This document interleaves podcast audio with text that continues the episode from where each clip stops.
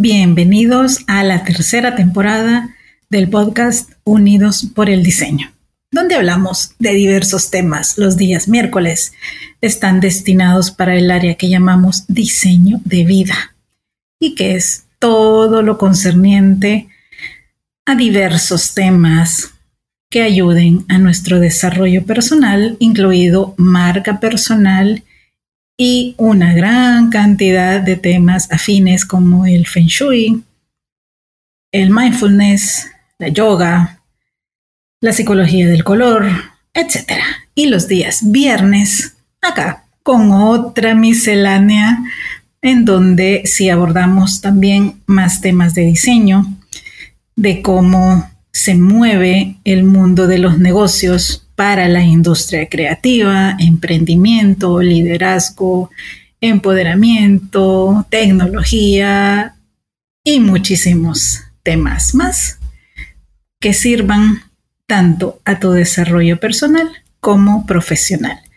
Soy Verónica Alvarado, creadora de Diseño UNE y soy la host de este podcast. A veces escucharás a otras personas que también comparten conmigo el micrófono y que siempre es un placer tener para ti. Que lo disfrutes y recuerda compartirlos. Hasta pronto.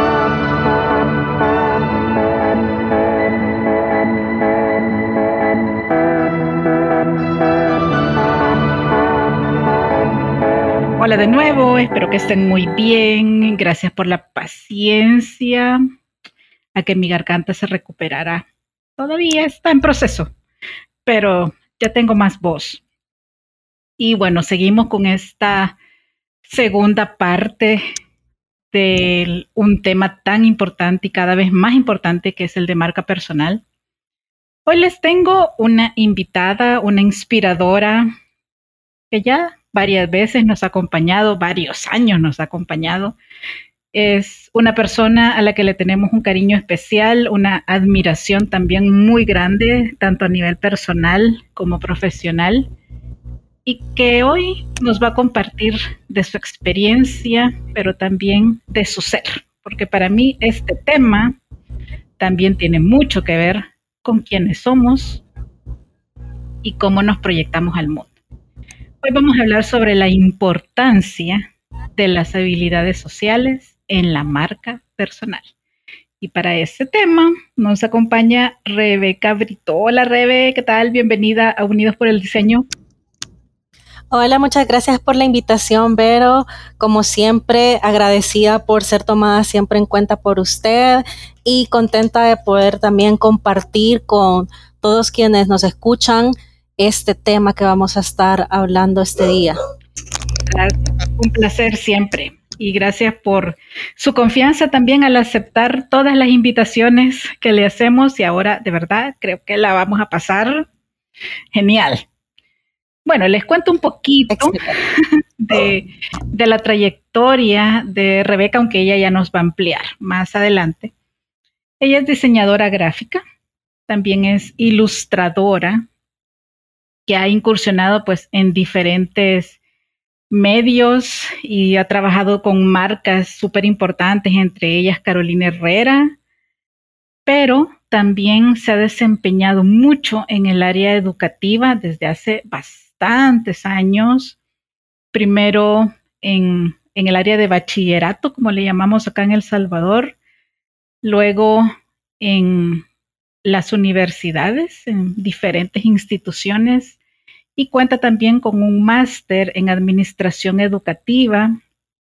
Es catedrática de diversas materias y pues, ¿qué le digo? Es una persona a la que le tenemos precisamente muchísima confianza, admiración, una alta estima y una chica que también se mantiene todo el tiempo en formación, que creo que no le es suficiente todo lo que sabe para aplicarlo a todo lo que le encanta hacer.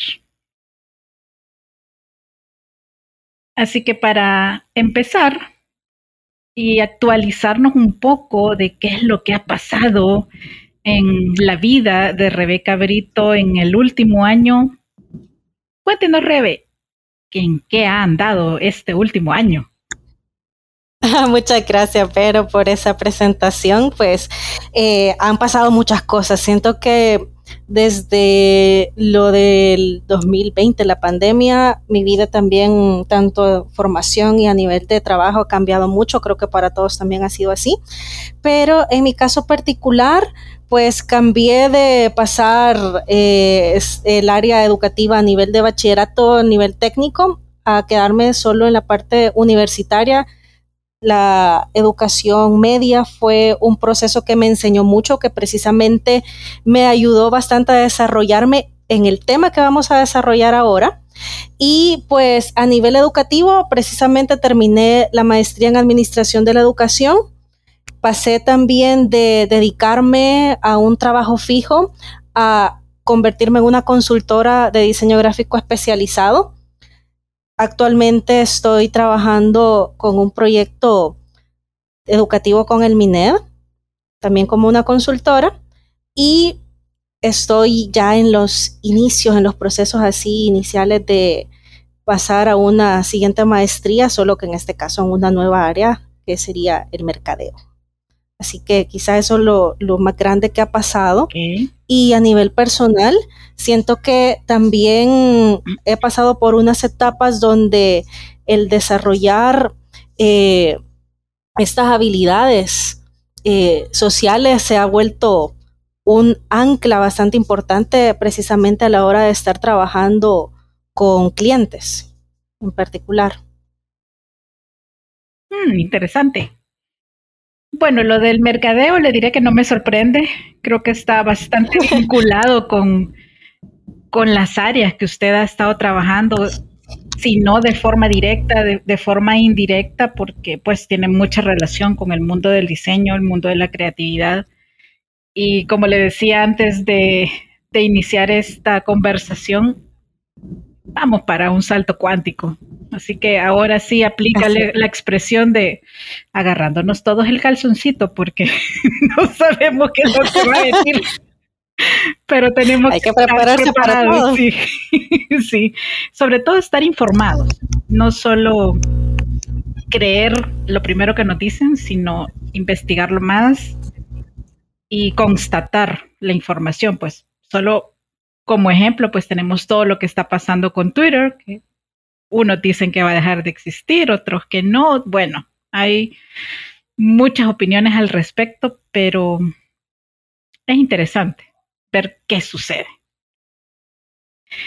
Y bueno, también ahí podemos tener un claro ejemplo de qué es lo que no se debe hacer en tema de habilidades sociales, inteligencia social, cultural y más, pero para entrar en materia, ¿cómo define usted las habilidades sociales?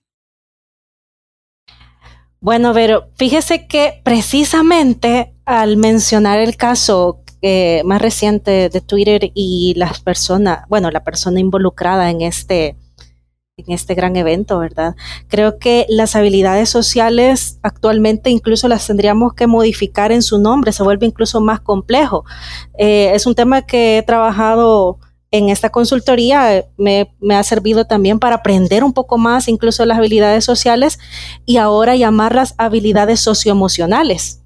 Porque ya no solamente estamos hablando de vínculos de una persona a otra, de solamente eh, lo, básico, ¿verdad? Lo conozco, le hablo y ahí queda la conexión, sino que ya son formas de vivir, cómo nos conducimos por la vida y cómo también nos relacionamos con las personas. Así que hablando ya de habilidades socioemocionales, pues eh, se podrían definir pues como el conjunto de saberes son todas esas habilidades, las destrezas y las actitudes que nosotros tenemos y desarrollamos también a lo largo de la vida que nos dan esas herramientas, ¿verdad? Para poder enfrentarnos de forma más saludable y desempeñarnos adecuadamente y de forma exitosa en todas nuestras actividades, pero también en todas nuestras relaciones. Es también el saber vivir, por así decirlo.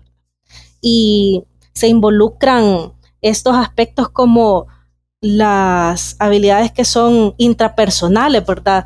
Cómo nos autoconocemos, cómo manejamos las situaciones positivas, las situaciones negativas, cómo manejamos el estrés, cómo manejamos también nuestra propia salud con el autocuido, con el autocuidado, perdón, que también ese es otro nombre que ha evolucionado, ¿verdad? Autocuidado. También nuestras habilidades interpersonales, ¿verdad? Cómo somos capaces de relacionarnos con una comunicación asertiva, con una escucha activa, cómo trabajamos en equipo, cómo podemos también incluso resistir a las presiones sociales o cómo que también a veces es difícil de construir la resolución eh, constructiva de los conflictos.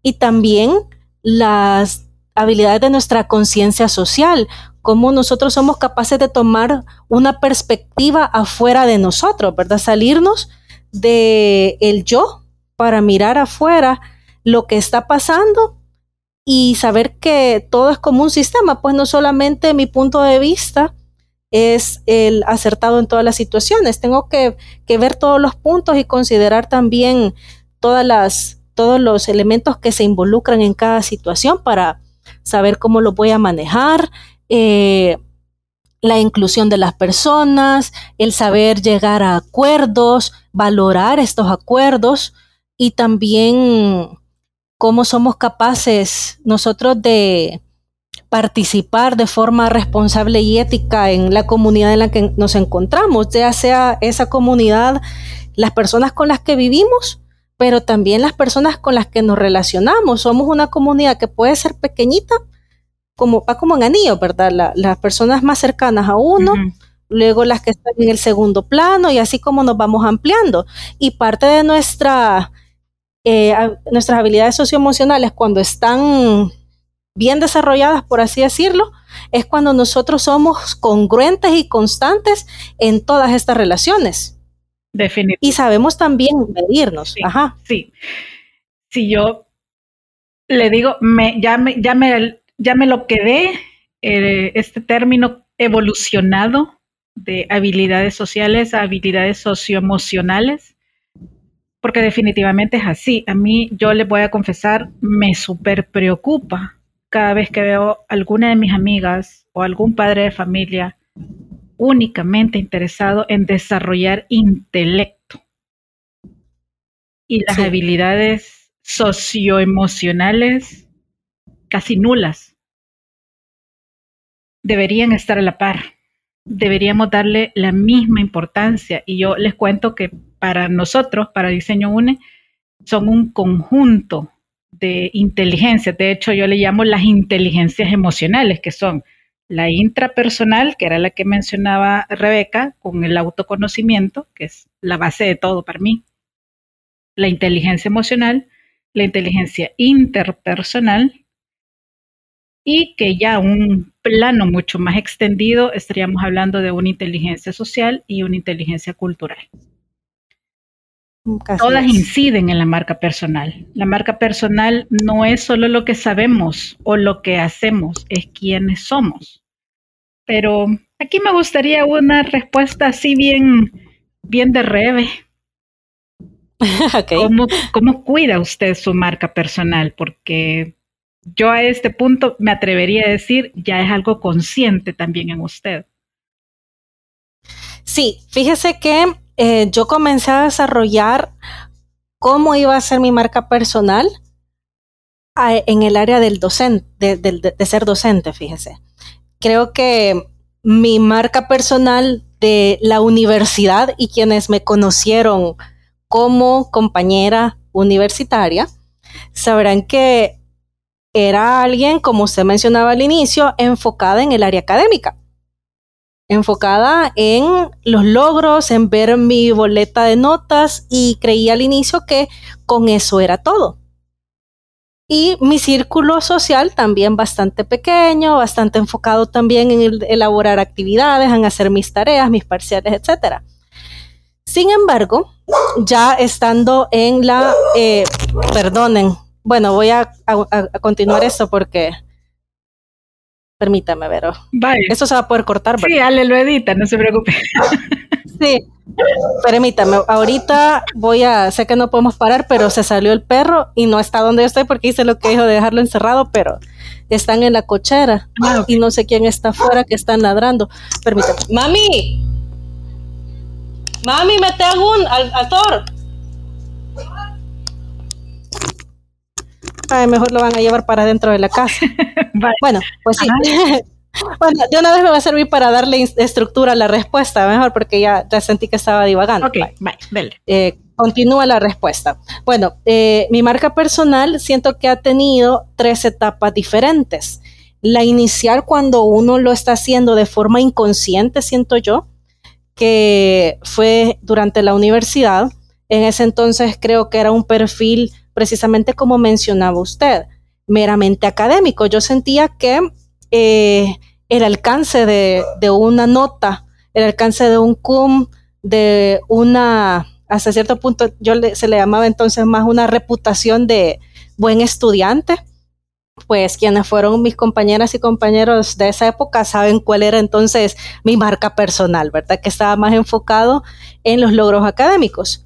Sin embargo, ya al salir de, esa burbuja académica y entrar al mundo laboral, eh, las conexiones que construí en mis últimos años de la universidad y el trabajar en las pasantías, en esas etapas que uno ya se comienza a enfrentar en algunos casos, ¿verdad?, al mundo laboral de esa, de esa forma, eh, el abrirme un poco más al mundo me hizo darme cuenta que las relaciones sociales y la inteligencia emocional y estas habilidades ahora llamadas socioemocionales son claves para poder navegar en sociedad y también a, nivel laboral. Ya estando en el área educativa, siento que el haber trabajado con estudiantes, adolescentes, con los que mágicamente tuvimos una conexión, entré a mi segunda etapa de mi marca personal, donde me di cuenta que al ser nosotros una sociedad, tenemos no solamente que velar por nosotros mismos, sino que también saber cómo mis habilidades ayudan a mejorar a mi entorno. Y también yo, como en este caso, ser docente, me convierto en una especie de eh, líder, por así decirlo, eh, tratar de desarrollar las habilidades y destrezas que veía en mis estudiantes y que ellos al mismo tiempo procuraran también mejorar ese metro cuadrado que los rodea, ¿verdad? Y si todos lo vamos haciendo, entonces estábamos hablando de una endocaidad, aprovechar esta fuerza e irla multiplicando.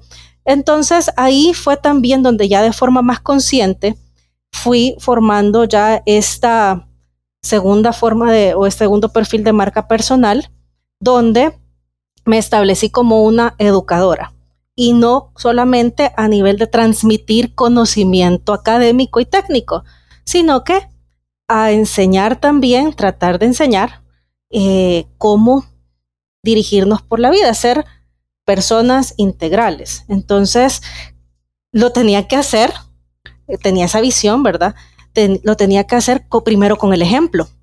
Y fue donde comencé a desarrollarme en el área pedagógica. Decidí también formarme con, la, con el curso de formación pedagógica para entender cómo aprendemos. Y al estar inmersa en la realidad de versus lo que dicen los libros, ir creando mi metodología creo que también es algo que le pasa a usted, ¿verdad? Pero desde su experiencia, ver que la forma de la educación del diseño y, la formación integral no es como lo dicen los libros. La práctica nos enseña que somos tan variantes, variamos tanto entre una persona y otra, que no es una receta química, sino que es algo que, es plástico. Entonces, esa, siendo así.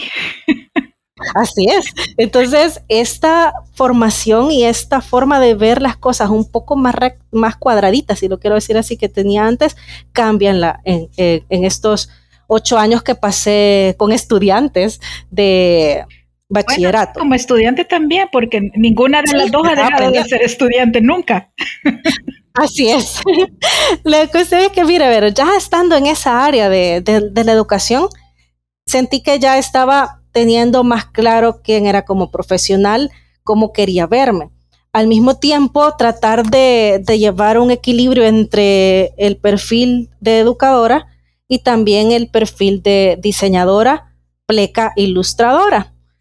Entonces, eh, se comenzaron a dar proyectos eh, editoriales, trabajar con Santillana, trabajar en el extranjero. Después surgen estos proyectos para trabajar con Carolina Herrera, trabajar con el gobierno, con los paquetes educativos, un video también de formación para enseñar cómo cuidar el paquete escolar y ahora como consultora para un rediseño de imagen y todo eso. Entonces, las habilidades socioemocionales que fui aprendiendo al lado de mis estudiantes se volvieron clave también para poder proyectarme, ¿verdad?, hacia, hacia los demás, a, nivel también profesional de, de, estas áreas que nosotros siento que las vemos como que es más formal que uno está trabajando en una agencia o con una consultoría. Sin embargo, la parte educativa siento que es la más, la más fuerte, ¿verdad?, la que le permite a uno, o por lo menos en mi caso, ir definiendo cómo iba a ser mi marca personal.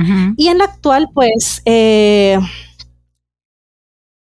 siento que ya soy una persona que aprovecha un poco más estas destrezas de comunicación, el aprender a cómo la lo físico, la forma en la, o sea, nuestra postura, la forma en que nos proyectamos hacia, hacia los demás, la forma en que hablamos, el tono de la voz, la mirada hacia donde la dirigimos, cómo también hacemos que la otra persona nos, se vaya abriendo a nosotros para que la conversación ya sea educativa, personal o de un negocio, saque lo mejor de todos, o sea, el ganar, ganar, ¿verdad? Entonces, siento que me he vuelto una persona que trata de sacar lo mejor tanto de mí como de las personas con las que me estoy relacionando, porque al final de cuentas, eh, al final del día, perdón, el proyecto,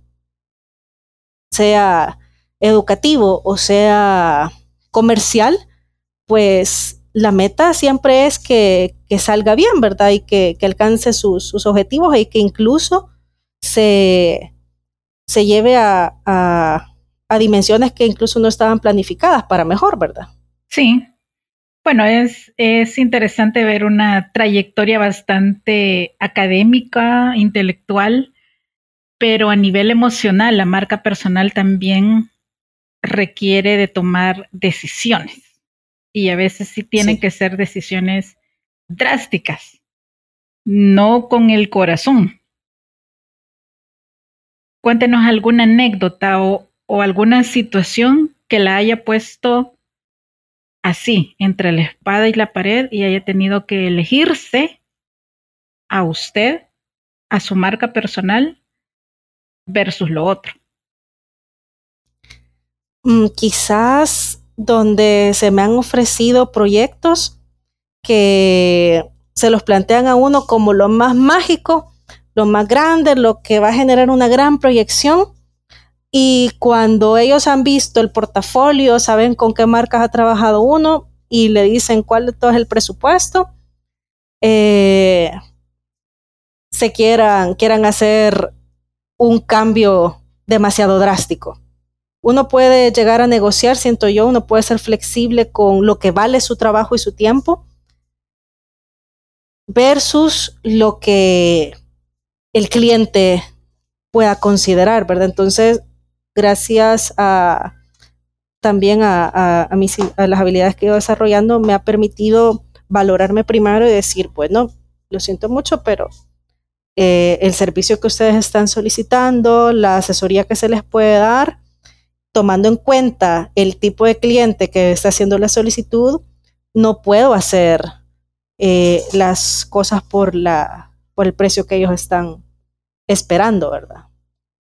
E incluso esa es una que me tocó dejar un proyecto con un centro comercial para un evento porque me estaban pagando lo que me habían pagado por un día en un evento anterior con ellos, querían que, que pagarme por tres días lo que me habían pagado anteriormente por uno. Entonces ahí fue como, o sea, ya saben el tipo de servicio que yo les puedo dar. Entonces no se puede hacer ese tipo de... Sí, ahí caemos en el abuso. Sí. literal es un abuso. Así es. Eso a, nivel de, de, darle valor al trabajo que a veces cuesta cuando uno está en la universidad, saber cuánto puedo cobrar por esto, ¿verdad?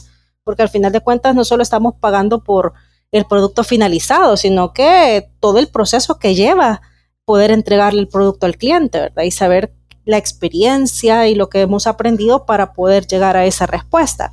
Y de ahí, pues, eh, también cuando se me han presentado proyectos de temas que en realidad no, no, no comparto, ¿verdad? Moralmente o, o, éticamente lo que se quiere hacer. Entonces, también me he podido dar esa oportunidad de rechazar cosas que siento que no me van a, a aportar aprendizaje o incluso proyección profesional.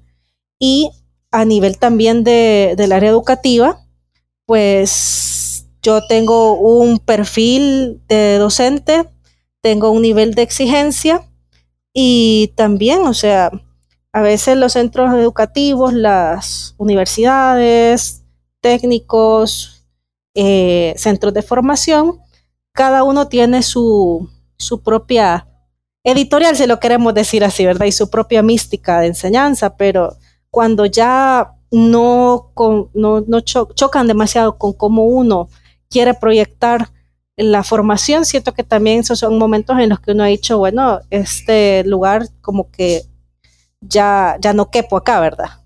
Ya, ya no me, me puede enseñar más. Sí, ese es un punto bien delicado porque, para empezar, no nos enseñan a decir no. Así es. Y la, y las, la otra parte siempre espera un sí. Pero, sí. pues, es, es complicado, especialmente cuando toca la raíz ética.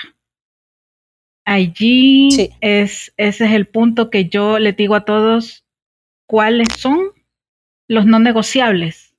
Eso solo cada persona lo puede definir porque lo que es no negociable para Rebeca a lo mejor sí lo sea para mí y viceversa.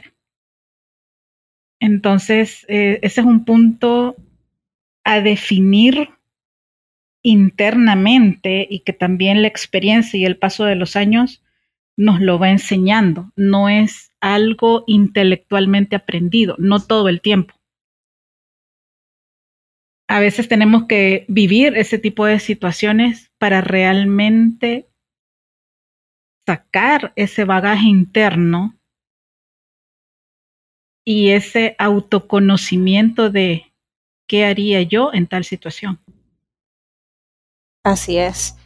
De ahí quiero ver quizás algo que, me ha servido para definir mi, mi perfil profesional ahora fue darme cuenta de cuáles de mis habilidades socioemocionales, porque al final todos somos capaces de desarrollar toda esa gama de, habilidades si nosotros lo ponemos como, como un listado de características. Pero cada quien también tiene un fuerte dentro de esas habilidades. Ah, pues eh, algo que siento que el, presentarme con clientes, el trabajar proyectos, me ha ayudado a, a formar parte de mi marca personal son la, parte de las intrapersonales como la autodisciplina, eh, el manejo del estrés, eh, también el, la escucha activa. Entonces siento que esas son cosas que con mis clientes se ha, se ha visto bastante claro. Siento que ellos han notado bastante que ese es mi perfil, esa es parte de mi marca.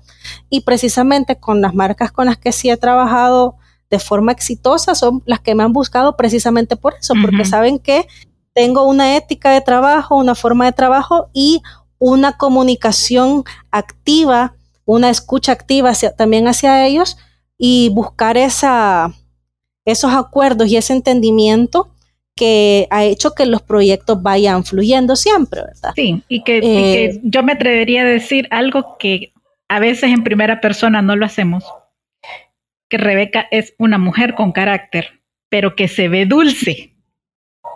A diferencia mía, yo puedo dar miedo. Y a veces me gusta dar miedo, créanme que mantiene alejados ciertos perfiles y por eso a veces es útil. Pero Rebeca no, Rebeca se ve dulce siempre. Es más, no recuerdo haberla visto enojada nunca. Fíjense, ver que ahí me acabo de sacar una anécdota. A ver. Una anécdota precisamente de las habilidades socioemocionales. Cuando estaba en eh, como docente de bachillerato técnico y en mis primeros años de la universidad, me pasaba lo contrario, pero todos mis estudiantes, cuando ya entrábamos a conocernos, a hablar sobre los acuerdos de convivencia que íbamos a tener durante el curso, me decían, usted cuando la vi la primera vez que entré a esta institución, me daba miedo porque se miraba bien seria. se miraba bien seria, me decían. Y se miraba que súper estricta. Y me dijeron, y la verdad es que sí es súper estricta, pero no es seria, me dicen. Entonces, creo que he tratado de, que las dos formas, las dos imágenes sean, ¿cómo se dice?, equilibradas.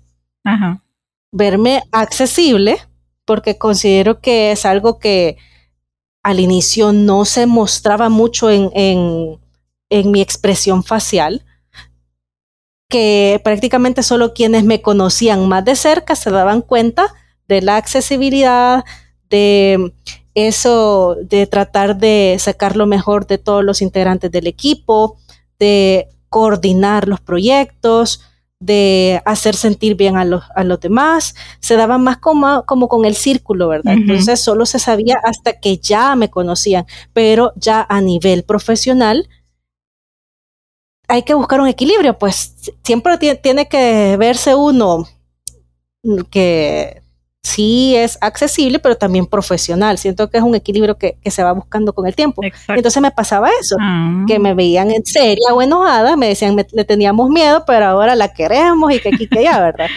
Pero ahora es el perfil que con el que nosotros, usted me conoce más, pero que es tratar de, de, de sí, mantener la seriedad del trabajo, pero no tan cuadrado, ¿verdad? No, no, para nada. De hecho, les podría decir que sí conozco el lado súper, ultra disciplinado de Rebeca, pero que también es una persona que disfruta la vida, que se puede relajar con el grupo y que sabe ser natural. Yo creo que eso es muy importante también en términos de marca personal y que también tiene que ver con inteligencia emocional. Saber ubicar cada momento. A ver, y a su juicio, Rebe, ¿cuáles serían los errores más comunes o cuáles son los errores que cometemos más a menudo en relación a las habilidades sociales al momento de mostrarnos en un entorno personal y profesional. En otras palabras, ¿qué es lo que nunca deberíamos hacer? Bueno, fíjese que ahí siento que depende bastante en qué área uno se va a desempeñar laboralmente. Siento que algo que puede afectar bastante el, hecho de nuestro entorno laboral puede ser el no tener autodisciplina con nuestra participación en la empresa. Por ejemplo, no cumplir con lo que se nos asigna y esperar que siempre haya alguien a cargo de lo que vamos a trabajar. Eh, lo segundo es eh, no saber manejar los conflictos y pensar que todas las personas ven la vida igual que la vemos nosotros de forma interna, ¿verdad? Esperar que, como dicen, ser comprendidos más no comprender. Entonces, esa parte de las habilidades socioemocionales, uno se tiene que salir de uno mismo a la hora de estarse relacionando con los demás. Y, Vero, no sé si se escucha eh, el ruido que hay ahorita afuera. No, yo no eh, Ay, gracias a Dios, porque al otro lado hay una iglesia y ahorita comenzó. No, no, a mí me preocupa el perrito que está desatado aquí por mi casa también. no, pero no le, no le escucho, fíjese. Ah, vaya. No le escucho, menos mal. No, pues qué bueno. Sí, no, no le escucho. ah, pues sí. Eh, bueno. Ale que edite bueno, continuamos entonces. Ah, vale, que le escucha eso. Entonces, siento que algo que no podemos hacer nosotros al llegar es eh, no tener eh, control de sus propias emociones. esperar que los, las otras personas sean capaces de, leer la mente de uno, pues. Entonces, el, hecho de, visualizar a los demás y ahí de esa parte me trabé, ¿verdad? Vaya, le voy a ayudar. Eh, que me, sí, que me puse nerviosa por lo del ruido. Ah, no, tranquila. Entonces eso me, descolocó. Tranquila, tranquila. Fíjese que me parece bien interesantes estos puntos que usted está tocando porque recuerdo muchos perfiles así en los diferentes lugares en los que he eh, trabajado. Personas que con la bandera de quiero evitar el conflicto, no se involucran en nada y esperan que sean los demás los que les resuelvan la vida. Este Definitivamente. perfil bien que, eh, cabal, cierto que el peor error que uno puede tener al entrar en el ámbito laboral es no tener autoconocimiento. Siento que cuando uno se conoce con sus virtudes y con sus defectos, pero también sabe cómo potencializar y cómo, porque si somos sinceros, todas las personas estamos en constante construcción. Entonces, lo que ahorita puede ser un defecto, en unos años, dependiendo qué conocimiento tenemos de nosotros y cómo aprovechamos las oportunidades de crecimiento, en unos años, pues eso no es que va a desaparecer, pero se llega a controlar, vaya. Entonces, eh, una de las peores cosas que podemos hacer es no tener claridad de quiénes somos, tener un autoconcepto eh, que no sea saludable, porque hay problemas, siento yo, en ambos, en ambos extremos tenerse en una estima demasiado elevada sin ser consciente de cómo las habilidades de otra persona me pueden ayudar a mejorar mi trabajo y creer que no necesito de los demás. O por el contrario, tener un concepto tan bajo de esperar que los demás resuelvan nuestros problemas. Entonces siento que el autoconcepto tiene que ser saludable. También eh, otra, un error que, a veces se comete, siento yo, en cuanto a las habilidades eh, socioemocionales y que siento que tiene bastante que ver con la cultura laboral del país, es que creer de que entrar a un lugar donde voy a estar siendo exprimido en mis energías, mi creatividad, mi tiempo, es un lugar excelente. Y nos olvidamos de el autocuidado de saber que, eh, lo estábamos conversando la vez pasada con usted, nosotros un día, de un día para otro ya no estamos, el trabajo iba a quedar.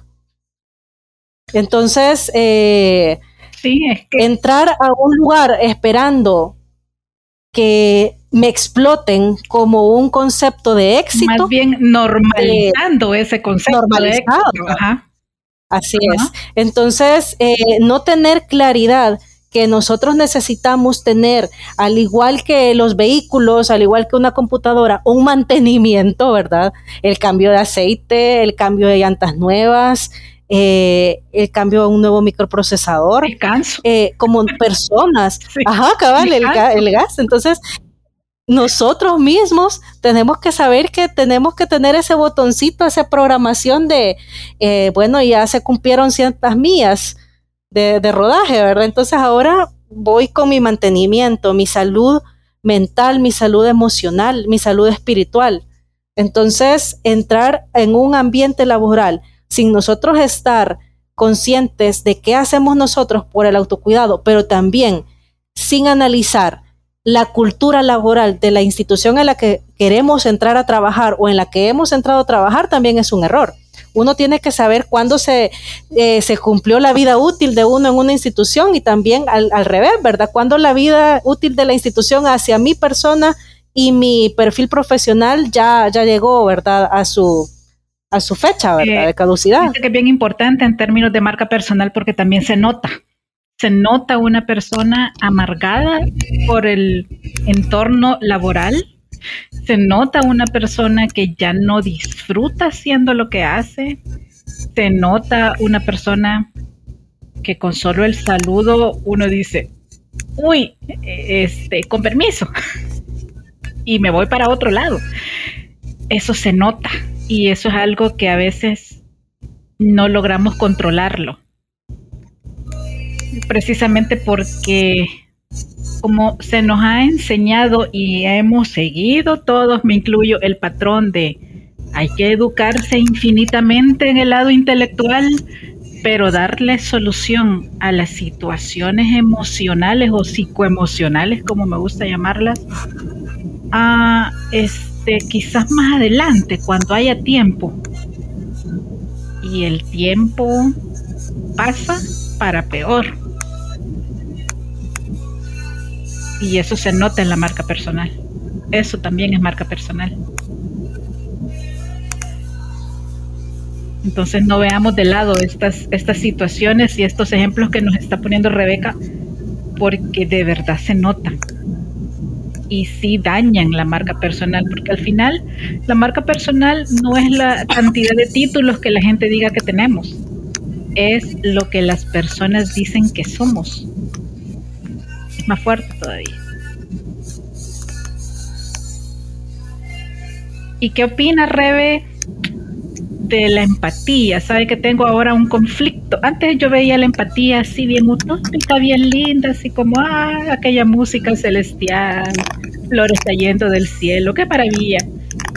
Pero creo que la tenemos sobrevalorada e infravalorada en ambas rutas.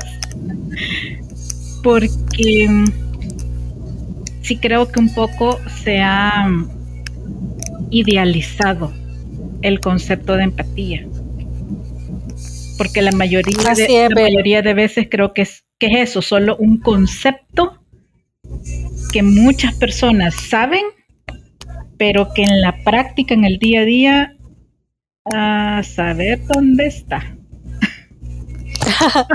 sí, fíjese que personalmente considero la empatía más que, o sea, más allá de la, del significado del diccionario, ¿verdad? A veces se nos dice la empatía es ponerse en los zapatos del otro. La empatía es ponerse en el lugar del otro. Pero no solamente se trata de eso, se trata de tratar de comprender a la persona que lo llevó a decir, a accionar, a tomar esta decisión, a decir esto, a decir lo otro, etcétera.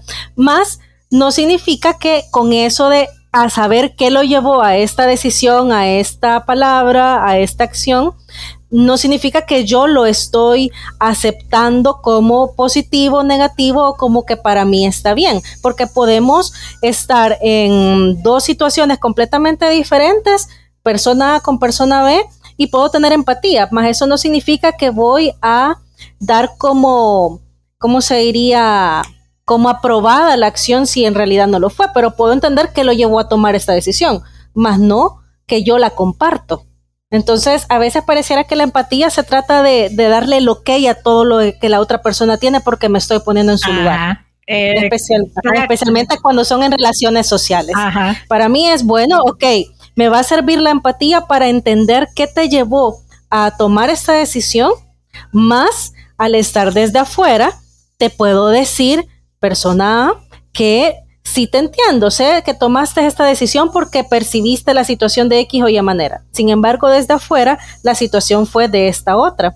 Entonces, puede ser que estuvo correcta su decisión o puede ser que no, pero no por ser empático voy a perdonar esa situación en el caso de un trabajo, ¿verdad? O validar sabemos que o validar, este es el término que está buscando, validar la decisión o el comportamiento o lo que se dijo, ¿verdad? La empatía no significa validar, la empatía significa comprender al otro, que al final lo que busca es, a mi parecer, saber qué lo llevó a tomar esa decisión, entonces también saber de qué manera me puedo comunicar con esta persona para que entienda lo que yo le quiero decir entonces.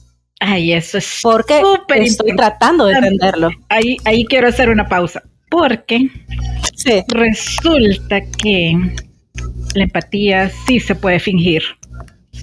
Y eh, el trastorno de personalidad narcisista que se da por igual en hombres y mujeres, aquí no hay distinción de género, son expertos en fingir empatía, pero no la sienten.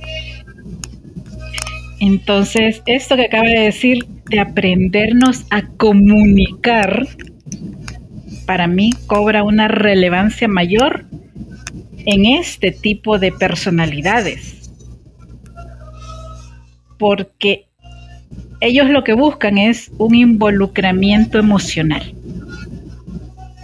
Mucha deificación, mucha validación. De hecho, necesitan cantidades eh, industriales de validación. Pero cuando se les empieza a poner límite, cuando la persona ve, como dice Rebe, dice, ok, te entiendo, pero no voy a hacer lo que tú querés. Mm, ni les cuento cómo reaccionan. Y ahí es donde en serio nuestras habilidades socioemocionales deben estar más activas, casi que en modo alerta. Porque cuando somos extremadamente empáticos, que es la otra cara de la moneda, sí podemos validar situaciones que no son correctas. No solo para los demás, para nosotros mismos también. Entonces el filo del cuchillo es cada vez más delgado y cada vez más peligroso. Así es, especialmente, Vero, cuando la empatía se comienza a convertir en una carga emocional, porque al tratar de comprender al otro, nos hacemos cargo también de las emociones del otro. Definitivamente.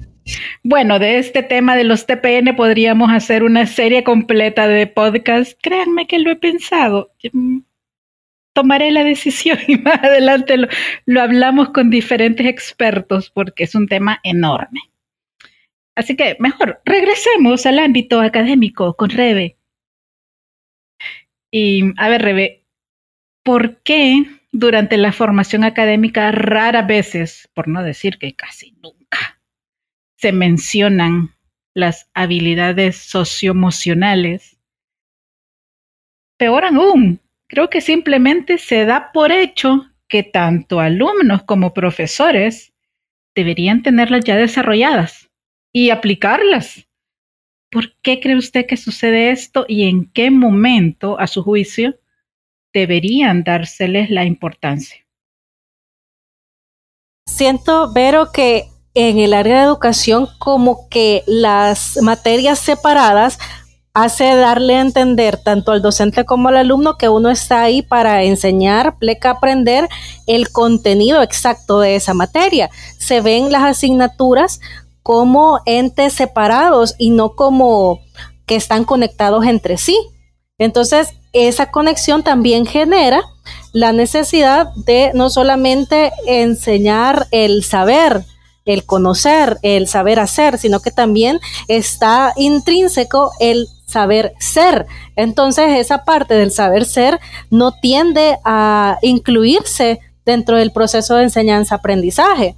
Personalmente, es algo que yo he tratado desde que comencé a trabajar en el área de educación a, incluirlo en lo que trabajo con, con mis estudiantes el decirles, bueno, ustedes sí tienen que ser capaces de desarrollar X o Y actividad, conocer estos términos, saber aplicar estas herramientas, porque nosotros estamos, vamos a tener un trabajo en el que tenemos que entregarle al cliente un producto o un servicio por el que se nos está eh, dando una remuneración. Sin embargo, en todo el proceso, tanto de la comunicación con el cliente, la comunicación con proveedores, las alianzas estratégicas que puedan hacer ustedes con estos futuros colegas de la, de la especialidad de la carrera, ¿verdad? Las habilidades socioemocionales son claves, porque de nada me sirve a mí ser el más brillante de mi carrera pero no me sé comunicar y va a llegar un momento en que yo voy a necesitar comunicarme con alguien porque necesito eh, desarrollar este proyecto y, necesito subcontratar a un especialista en X o Y área. ¿Y qué pasó si no logré hacer estas conexiones durante mi proceso de, formación? Saber eh, explotar eh, mi mayor potencial, pero también saber cuáles son los potenciales de los demás y hacer un, equipo multidisciplinario, ¿verdad? Lo que yo no sé hacer, lo puede hacer el otro. Entonces ah, generemos una endocaidad entre todos para que esto avance, ¿verdad? Al final, si gana uno, ganamos todos. Varias veces me ha pasado a mí, ya a nivel profesional, que he trabajado con compañeros de la universidad que se volvieron colegas de trabajo y amigos. Eh, yo no sé animar, entonces subcontrato a alguien que lo sabe hacer y, y estas habilidades socioemocionales, estas conexiones que creé, que se formaron en la universidad, y en, el paso de la vida, ¿verdad? Son los que me permitieron elaborar de forma exitosa este, este producto. O que a mí me han dicho, mira, Rebe, fíjate que yo tengo este proyecto de ilustración y yo también soy ilustrador, ilustradora, pero la verdad es que no es mi área, yo conozco que esta es la tuya. Y pasarnos clientes entre nosotros, recomendarnos. Entonces son las, las relaciones sociales las que permiten eso. Entonces, eh, no solamente se trata de ser el mejor en lo que uno hace, sino que también ser integral, ser buena persona. Entonces, eso es algo que eh, siempre traté de, inculcar en mis estudiantes, que de nada sirve tener un 10 en la papeleta si yo como persona no soy capaz de comunicarme, de, de tratar de tener empatía con el otro, también de comprender a los demás, de saber aprender cómo comunicar mis ideas, de cómo generar estas, estos engranajes, ¿verdad? De, de, trabajo. Entonces, eh, siento que no es algo que esté incluido así como un tema en ningún, en ningún programa de estudio. Sin embargo, es algo que el docente aunque no esté escrito como un tema en, el programa de la asignatura, al ser docentes no estamos solamente enseñando, estamos formando. Y la formación no solo es transmisión de un contenido, la formación, como su nombre lo dice, es algo más complejo. Entonces siento que es algo que a nivel eh, así de médula de la, de la docencia es algo que ha ido cambiando. Yo recuerdo haber tenido en mi época de estudiante, docentes que pasaron sin luz ni gloria, pero los que más recuerdo son los que tocaron precisamente estos temas que, me, que le ayudan a uno como, como dice, ser buen ciudadano, ¿verdad? Entonces al final, si nosotros estamos viendo desde el término de qué es un buen ciudadano, estamos hablando de una persona integral, alguien que sabe conocer, sabe hacer, pero también sabe ser. ¿Verdad? Sí, definitivamente. Yo les quiero compartir que de las experiencias más fuertes de este año, no solo a nivel de conocimiento, sino de persona a persona, y en el mundo emprendedor también, creo que de, las cosas más difíciles que me tocó estudiar para intentar, de verdad, créanme, intentar entender es la fobia social.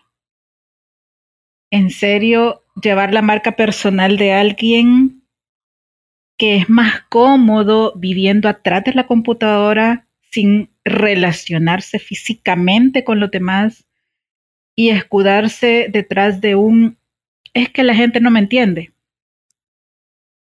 Me costó. Fue muy difícil, de verdad, todo lo que nosotros a nivel de marca personal hacemos en los análisis, que son varios, no es uno solo, es potenciar a la persona, es sacarte adelante, es ponerte en el aparador, es sacar lo mejor de ti para que te pueda vender a nivel personal y profesionalmente, pero alguien que constantemente te dice, eh, no, eso no. Y necesita trabajar y necesita ser visto y al mismo tiempo te vuelve a decir, eh, un video, no. Subir una foto, uh, eh, no sé, dame, dame tiempo. Y son días y pueden ser semanas. Entonces, ¿a qué voy? Todos tenemos áreas de deficiencia, áreas difíciles, cosas que no nos gustan y cosas que nos super encantan. El punto es también entender cómo se mueve el mundo. Queremos ser parte de, esa, de ese abanico de posibilidades que es como se mueve el mundo ahora, llámese redes sociales bien utilizadas, generan de verdad muy buenas conexiones. Rebeca nos hablaba de hacer alianzas. Sí, hay un podcast entero sobre cómo realizar una alianza, pero también sobre cómo cuidarla, esa es la parte que nunca nos dicen.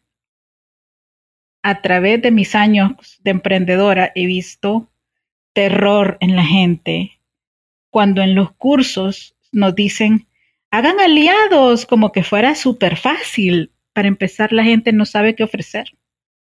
La gran mayoría de gente piensa que lo que tiene que ofrecer es dinero y no necesariamente. Si tú sabes cuáles son tus áreas fuertes, cómo potenciarlas y cómo potenciarlas en tu aliado, y también lo que tú sabes que tu aliado puede hacer por ti, y que ahí está la relación ganar-ganar. Empiezas por eso. Pero también hay un cuidado, no vas a trabajar con un aliado de X rubro hoy y mañana con su competencia. Por poner un ejemplo, así bien vago. Pero ¿qué sucede? Entonces, el, el ir desarrollando estas habilidades socioemocionales también implica conocernos cada vez más. Sí, conocer nuestras debilidades, pero también irlas superando, ponernos metas. Sí, a muchos no nos es súper agradable ponernos una cámara enfrente. Yo soy una. Pregúntenme cuántos TikTok he grabado. Pregúntenme cuántos podcasts he grabado. Porque el audio es maravilloso, sí, mimetiza ciertas cosas, pero en la voz, en el tono de la voz de Rebeca, en cómo ella articula las palabras, cómo construye las oraciones, ustedes se pueden dar una idea muy grande de cómo es ella.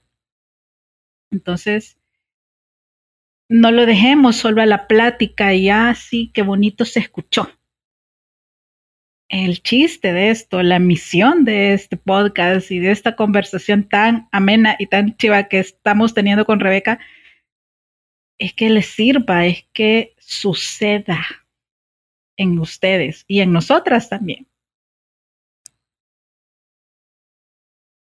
Y bueno, para casi casi ir cerrando, ¿qué recomendaciones nos daría Rebe para empezar a desarrollar las habilidades socioemocionales?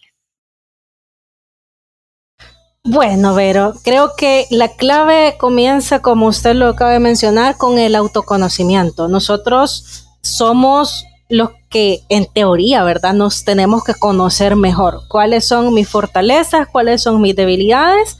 Y también conocer en qué punto me encuentro en el presente y saber hacia dónde me quiero proyectar. Y dentro de ese camino, qué habilidades necesito yo desarrollar. A veces sí necesitamos nosotros eh, recurrir a la parte eh, de los libros, de leer, porque si apenas sabemos, yo soy enojado, yo soy alegre, yo soy bien serio, yo, a mí me cuesta organizarme, etcétera. Ahí nosotros podemos comenzar a hacer nuestra lista. Pero la psicología clasifica todas esas situaciones personales, ¿verdad? Entonces, a veces el leer un poquito nos ayuda a identificar qué es lo que pasa con nosotros, qué, cómo soy yo, ¿verdad? Ayudar a, a tratar de visualizarme. Nosotros estamos acostumbrados a que nos presentan un brief o la marca o el cliente nos habla de ellos y nosotros tratamos de comprender la marca para saber qué es lo que necesita y darles la, la solución con el proyecto, ¿verdad? Pero no lo hacemos con nosotros no hacemos nuestro, nuestro brief, ¿verdad? ¿Qué necesitamos, ¿verdad? Para este proyecto de marca personal. Entonces siento que el autoconocimiento es clave. Segundo, saber que en algún momento hay que salir de nuestra zona de confort. Eh, algo que me pasó a mí precisamente es eso. Eh, a veces la gente no me cree cuando yo les digo que soy introvertida, especialmente los, la gente que me conoce del área educativa educativa estoy hablando de me, han conocido como su docente o como su catedrática y los que me han conocido como compañera de maestría, porque ya me conocieron con estas habilidades ya un poco más desarrolladas. Sin embargo, en mi etapa inicial de formación, eh, todos los perfiles psicológicos introvertida, Entonces, eh, salirme de, de, ese perfil. Entonces yo siento que soy la de las introvertidas más extrovertidas si, si lo quiero definir de esa manera. Y esa parte de proyectar quién soy por dentro hacia afuera y aprovecharlo a nivel profesional, siento que ha sido un proceso del autoconocimiento, conocer todas estas habilidades socioemocionales, analizar mi comportamiento, eso hágalo también cada persona desde ese, desde ese proceso personal, ver ese listado y tratar de analizar, bueno, eh, yo desde tal época de, mi vida hacia acá, en qué situaciones esta habilidad socioemocional me ha servido o por el contrario, la he necesitado y me he dado cuenta que me, es difícil tener un proceso de autocuidado, porque a veces siento que esas son de las cosas que más nos cuesta el autocuidado, ¿verdad? Entonces eh, yo me sobreexijo. O yo por el contrario, el autoconocimiento me doy cuenta que a veces no sé por qué yo reacciono de la forma en que lo hago, cuáles son esas situaciones que, son esos triggers, ¿verdad? Que, hacen que yo reaccione de X o Y manera, ¿verdad? Entonces, eh, esa parte es sumamente importante. De allí, eh, saber qué es lo que yo busco a nivel personal y a nivel profesional y analizar si estas dos, estos dos perfiles están alineados. A veces sí es necesario saber que yo tengo que separar el momento de trabajo de mi vida personal y mi momento de descanso. Sin embargo, no puedo también yo ser dos personas diferentes. En el trabajo soy uno y en la vida personal soy otra. Hay que ser también transparentes con quienes son como personas. Eso no implica que uno va a andar contando la vida personal en el trabajo y también llevando los problemas de trabajo a la vida personal. No, no, no estoy, no estoy, no me estoy refiriendo a eso, sino que si yo soy una persona súper cumplida con mi trabajo, pues con mis relaciones personales también tengo que tratar eso. Si yo soy una persona que me dedico también a mi autocuidado porque sé que eh, necesito estar bien como persona primeramente, sé que también en el trabajo voy a proyectar eso y puedo lograr también que mi entorno laboral se vuelva más sano, ¿verdad? No voy a separar mi bienestar personal de también tratar de eh, ayudar y educar a los demás para que también alcancen ese bienestar personal, personal, porque al final del día también a nivel laboral ayuda a que el ambiente laboral sea más sano y los proyectos se desarrollen con éxito. Entonces, por ahí podríamos andar, ¿verdad? eh, primero, el autoconocimiento. Segundo, eh, leer, leer sobre el tema o buscar a una persona especialista del tema que nos pueda asesorar para saber cómo nosotros podemos ir poco a poco trabajando estas habilidades para alcanzar esa meta personal que, yo tengo planificada como mi, mi perfil, de, como mi marca, ¿verdad? Sí, sí, definitivamente. Y también tener presente que vamos cambiando, que no somos las mismas personas del año pasado, ni siquiera del mes pasado en algunos casos. Y que se vale cambiar, que lo que antes nos parecía lo máximo, ahora quizás ya no del todo. Y por otro lado, también tengamos presente la importancia de desaprender. No todo tiene que ser vigente siempre. Todo cumple su tiempo, su momento. Y así también es que nosotros nos permitimos ir evolucionando como personas. Me, me agrada mucho que Rebeca nos mande a todos a leer, a investigar, pero sí yo también les recomendaría tener referentes puntuales, eh, personas que se han dedicado a estos temas, como un Daniel Goleman, como Brené Brown, por mencionar algunos, que son personas que ya tienen un camino más recorrido, más largo que, que nosotros en este tipo de temas y que no tienen pena ni reparo para decir, en este momento de la vida yo me equivoqué con tal decisión. Creo que el poder tener ese tipo de, de sinceridad y ser genuinos al decir, metí la pata en tal momento de mi vida o con tal decisión, pero después la rectifiqué, creo que también es muy válido y que nos hace todavía más reales a un mundo que se mueve y voy otra vez con las redes sociales. Las redes sociales son a veces mucho maquillaje, pero encontrar personas reales, personas que de verdad permitan esa transparencia, esos son los que debemos tener como referentes. Y bueno, la última pregunta para cerrar este interesante episodio con Rebeca al filo de un nuevo año y nuevas metas. Pongamos un pequeño freno y revisemos nuestro bagaje personal. A manera de listado breve, Rebe, ¿cuáles serían para usted las habilidades socioemocionales básicas que como mínimo deberíamos tener? Bye.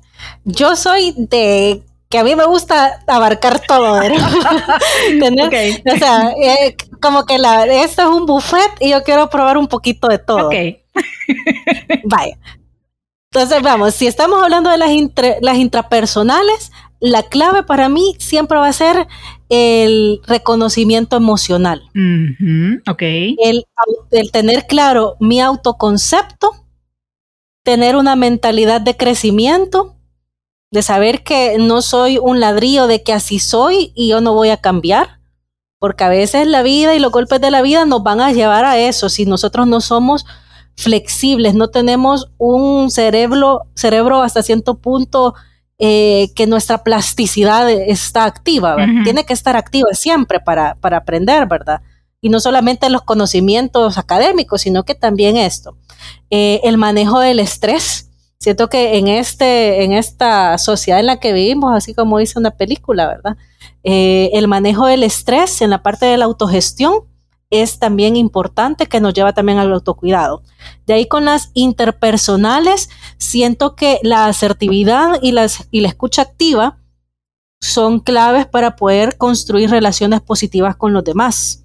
Eh, una empatía sana porque aquí eh, es otro término que he estado aprendiendo en estos documentos que me ha tocado trabajar eh, en mi consultoría, que ya no se dice buena o mala, sino que sana, ¿verdad? O saludable para algo positivo. Entonces, una empatía sana, también eh, la resistencia a la presión social negativa. Y en las transpersonales, la toma de decisiones responsables es clave también en eso la responsabilidad ética de, cómo nosotros nos dirigimos por la vida, tanto personal como laboral, y el aprender a una solución efectiva de problemas. El saber identificar y analizar los problemas personales y sociales son claves para cómo nosotros nos vamos a ir eh, manejando en nuestra vida personal y laboral. Y ser creativos tanto no solamente para decir que el proyecto que yo hago estoy metiéndole mucha creatividad, sino que también las soluciones que yo le doy a los problemas de la vida diaria, cómo yo soy capaz de generar soluciones creativas a los mismos. Así que siento que eso dejamos el gran listado porque es un listado bastante largo si nosotros nos ponemos a leer, ahí como dije que les manda a leer, ¿verdad?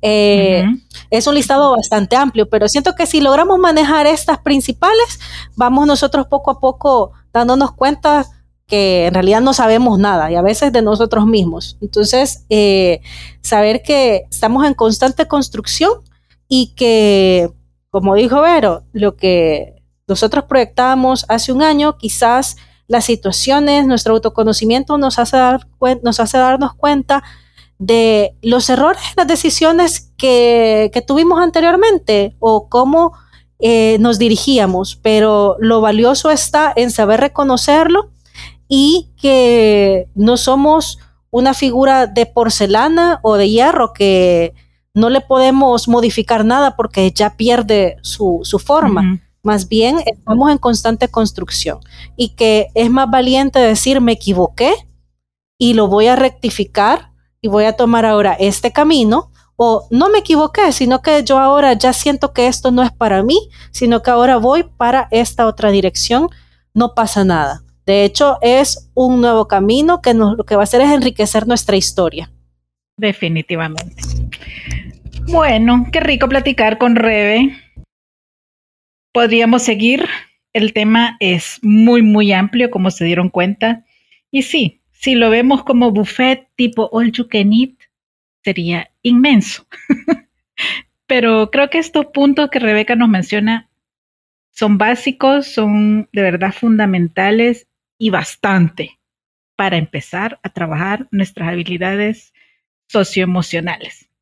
Gracias, Rebe, qué rico platicar con usted. Gracias por compartirnos su conocimiento, sus experiencias y por pasarla rico también con nosotros. Gracias por la invitación, Vero. Y como hablábamos una vez, que esto nos podemos nosotras dos extender a platicar por horas y horas, ¿verdad? Eh, limitarlo a, un podcast es bastante difícil, pero siento que lo hemos logrado, ¿verdad? Y siento que también da para que cada quien reflexione eh, cómo estamos, ¿verdad? Hacia dónde nos gustaría ir y Busquemos de qué manera consideramos nosotros, según nuestra forma de aprendizaje, podemos alcanzar, ¿verdad?, el conocimiento de estas habilidades socioemocionales. Si es por la lectura, si es por audiolibros, si es por vista de conferencias, si es por eh, búsqueda directa con un profesional, si es buscar un referente y encontrar un mentor, que sería lo ideal, ¿verdad? Eh, varias. Vamos nosotros a trabajar. Varias. hay, varias hay varias estrategias. Sí, o sea, hay varias estrategias. Cada quien define lo que le funciona. Ajá. Sí, exacto. Así es. Eh, sí, bueno, invitada nuevamente. Yo sé que hay mucho que compartir de la experiencia y el conocimiento de, de Rebeca. Para quienes quieran buscarla y seguirla en redes sociales, ¿cómo la encuentran? Bueno, me encuentran como Becky, de, Rebeca Becky, pero B, K, Y y mi apellido Brito. Becky Brito. Ok, bueno, ahí tienen las redes sociales de, de, Rebeca para quienes quieran seguirla, ver su trabajo también de ilustración. Sí. Así que bueno, este es un tema que da para mucho. Creo que también se merece su propia miniserie en el podcast. gracias, pero muchas, muchas gracias de verdad eh, para formar parte de, de su podcast y vamos a estar, ¿verdad? También siempre pendiente de los siguientes temas porque es algo que uno siempre aprende también con usted, pero todos los podcasts que usted va desarrollando es algo que nos queda a todos invitados, ¿verdad? Para entrar a, a verlos, a escuchar los demás. Gracias, Rebe. Y como siempre le digo a todos, bendiciones, pasen lo bonito y nos escuchamos pronto. Hasta luego.